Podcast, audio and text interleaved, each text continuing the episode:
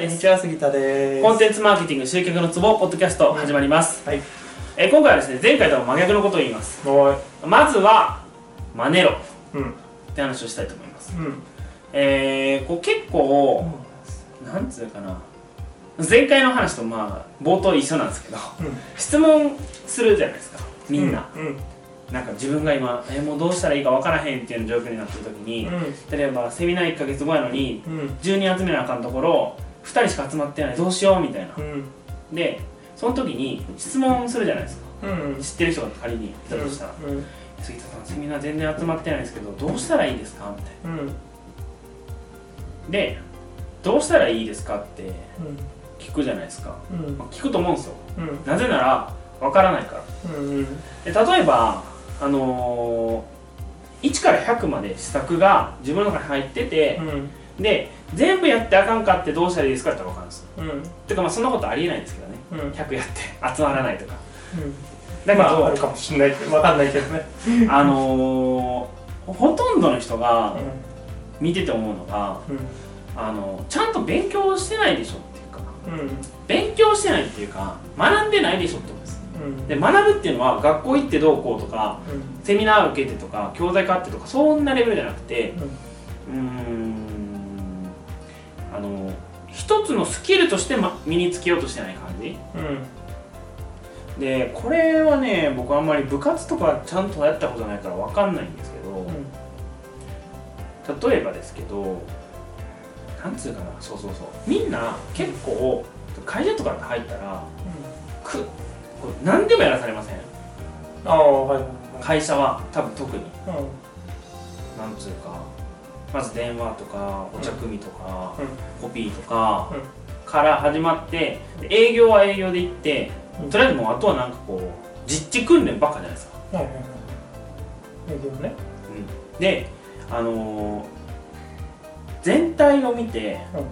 全体っていうかまあこれ会社やから仕方ないかもしれないですけど自分が担当してる業務ってうん。全体の中のほんとごくごく一部しかない。うん。うん例えば営業とかだったらうんひたすらなんつうかな。まあテレアポするみたいな。うん。例えばテレアポする。うん。テレアポしてうん。アポ行く。うん。受注。もうこれが簡単に言うとすごい仕事じゃないですか、でそのいや全然契約営業成績上がらないんですよねって悩んでる人って、まずそこの分解ができてないんです。ようん。うんつまり営業成績が出てないっていうふうにななっちゃっててうん。つまりじゃあ例えばそもそも何が悪いのかってよく分かってないと思うんですよね。はいはいはいはい。例えば、えー電話の営業先リストが悪いのか、うん。あとは、えーセールストーク電話のトークが悪いのか、それとも商品が悪いのかもしくは、えー行った後の話行った時のセールストークが悪いのか、とかね。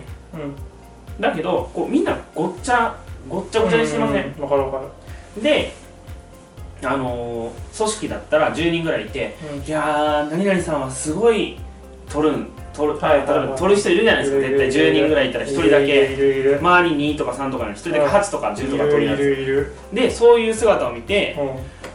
ああなんかやっぱ俺もっと頑張らなみたいな。うん。頑張るっていう方向に行っちゃうんですよね。うん。わかります？わかるわかるわかる。だ結局ねそそれでね頑張って疲れてうん。うんダメになっていくとかあとはこういつまでも非効率のままはい組織が。でねあのーなんつうかなこれ伝わりづらいんですけど、うん。えークリティカルポイントっていうかうん。一番ツボ。うん。ここをプシュッと押せばうん。全部倒れるみたいな。はいはいはいはいあるじゃないですか。はいそれもね全然ね上のやつがね把握してないんですよ多分。うん。そういう組織って。よくあると思うよなと思いません？うん。うんまあ面で押す感じだから。面で押す感じ。おっしゃる通りであります。はい。確かに確かに、そうだと思う。だそのうん細分化できてないっていうのは結構でかいなとは思っていてだからその営業のめちゃくちゃ成績出してる人がいて、ああじゃああいつ参考にしよう真似ようって思って、でそいつが朝一で豆乳飲んでるのを真似るみたいな。なんか多分そこじゃないみたいな。でもわかる。見えてるところってそこしかないからとか例えばわかんないけど営業のすごくいいセミナーっていうものがあってあそれ行こうと思ってスキルを伸ばしてるんだけど実際はアポが取れてないっていう じゃあお前ね、えーそまだそこじゃない。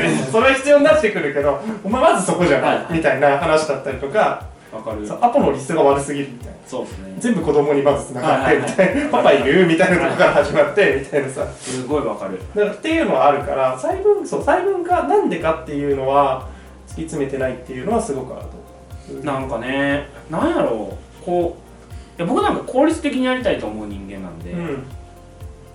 嫌なんですよそういうの。うん。こう根性論みたいな。うん。だからでもみんなそれでいいんですよねって思うんですよねなんかこう。うん。それでいいというかいやなんつうかな。まあ真似しろって言ったのは僕そのさっき言ったのもね周波りの周すらできてない人が多いと思うんですよ。うん。周波りっていうのは。守って破ってうん。離れるみたいな、でそのそれで新しいこう流派が生まれるって話じゃないですか、でえっとなんつうかな。あのやっぱり改善していこうと思うからにはまず全体像がねふ俯瞰できないことにはうん全体像を俯瞰できないことにはうん改善のしようがないと思うんですよね。これさっきのおっしゃってた話と一緒で、えっと要はなんか他の他の人っていうかそのなんでそんなに営業成績取れてるのかって不思議なぐらいの取れてる人にうん「えー先輩どうやったんですか?」って言ったら「いやなんとかっていうセミナーに行ったからだよ」うん。言われて行ったら先がまさにその、えー営業トーク、行った先の話みたいな、だけど実際じゃあ自分がっていう話ですよね。取れてないのはアポだった。り、だからなんつうかな。そういうこう全体を見るっていうか視点って必要じゃないですかで全体を見るためにはどうするかって言ったらやっぱりなんだかんだで一通りこう全部経験する必要があると思うんですね。だけどみんなねなんかね小手先走ってません？ああはいはいはい。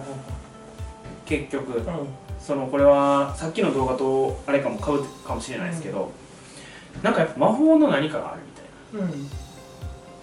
それはでもわかる。な、なんかイメージなんだけどそのモデリングするっていう話真似るっていう話だったりとかってなんかその一個なんかさ一個完結させるってことって俺すごく意味があることだと思うんだよね、でモデリングってさうんまあ分かりやすいじゃん。向井さんっていう人はどういう人でって考えた時にこうですこうですはい。こうですっていうのってだいぶ自分の中で尖らせるじゃん。うんうん。でも個人でやってるとさ尖らせるのってすごい不安じゃん。確かに。あのテレアポ頑張っててはい。ここをめちゃくちゃ向井さんはめっちゃ勉強してると、はい。でもセールストークの部分行った先のところとかあとなんかすげえさスーツダサいとかそれは全く気にしてないと。例えばね、はい。はい。だとしていやでも僕スーツも綺麗にしたいし、はい。はいなんかそのえっ、と行った時もやっぱいい男に見られたいから、こっちのセールストークも頑張ったりとかして、みたいな思っちゃうじゃん、うん。そうなってくるとなんかこう最初のアポの強かった部分もはい。はい。モデリングできず、なんかなるほどね。確ジャかーってこう、はいなんか横一列になっちゃうんだけどちゃんと真似るんだったら一個その完結はするでしょ。あこうした場合ね。どうなったか。確かに確かっていう。にはい。だから一回そのなんかこう地中にいてうん一回掘掘るんだよ、うんとりあえず、はい。で一回出てみてここ全然違えやなのか、あもうちょっと右だったなもうちょっと左だったなとかこれ真逆じゃんとかっていうのは分かるじゃん、でも潜ってて全方向掘ってるとうんなかなか外に出ないでしょ、だからずっと分かんない。はいは私が今どの状況にいてどうしたらどこの方進んだらいいっぽいのかがわからないからですよね。一回掘っちゃうっていうのはあるとは思う。いやなんかねだからこうこれ僕すごい思うのがね例えばマーケティングっていうかうんセールスライティングとかが一番多いかもしれないですけど、あのーヘッドラインの書き方にばっかり固執してる人とか。はいはいはいはい。いや僕すごい思うんですよ。うん。ヘッドラインとかぶっちゃけ関係ないからって思うんです僕はそう思います。うん。ライティングのテクニックってぶっちゃけ大したこと関係あらへんって思うんだってほぼ決まってますもんそれは勝負はうん。うんまあライティングはねうんいやヘッドラインの書き方なんかほんま勉強しなくていいですよ。僕が言うのもあれやけど。あのー、そこでばっかりコーディしてるんですよみんなね。うん。で進まない。うん。ここちゃんと勉強してからじゃないと。もういいって。とりあえず流していいから全部見ろって話。うん。全部見て要は週ですよね週をやってだって全部さらさらう感じで見たとしても、うん、上辺しか見れてないからもっとやりたくなるし、もっとやらなあかんって分かるから、うんうんうん、全体見た上でじゃどこを掘っていったらいいのかってことが分かった方がいいって話です。うん。まあそうね。本当にそう思います。あのかいなんつうかな。こうマジヘッドラインの書き方とかどうでもいいからと。うん。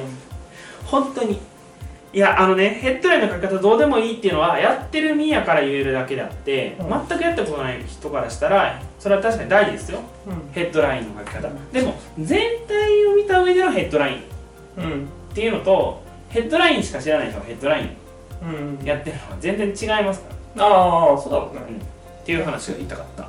だから何のためにも知らない状態でやることになっちゃうからそうそうそうなんか意味がない、っていうのはあるなって本当にそう思います、うん、まあだからやっぱりもう何回も言ってますけど全体像をまず見ようって話です。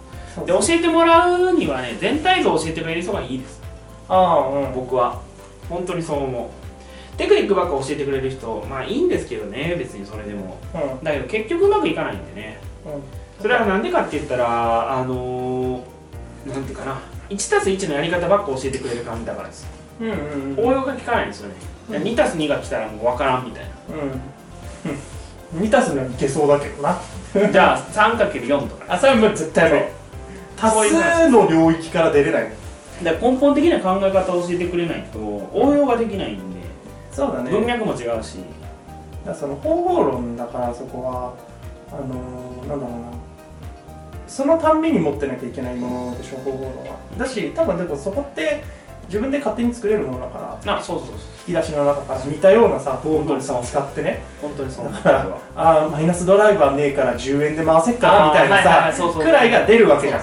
でもこれはマイナスドライバーで回すものですって言われたら、マイナスない。プラスしかないみたいな。そうです、ね、そう。でも賢明な向井君はいやでもこれくらいだったら爪でもいけるでしょ、みたいな。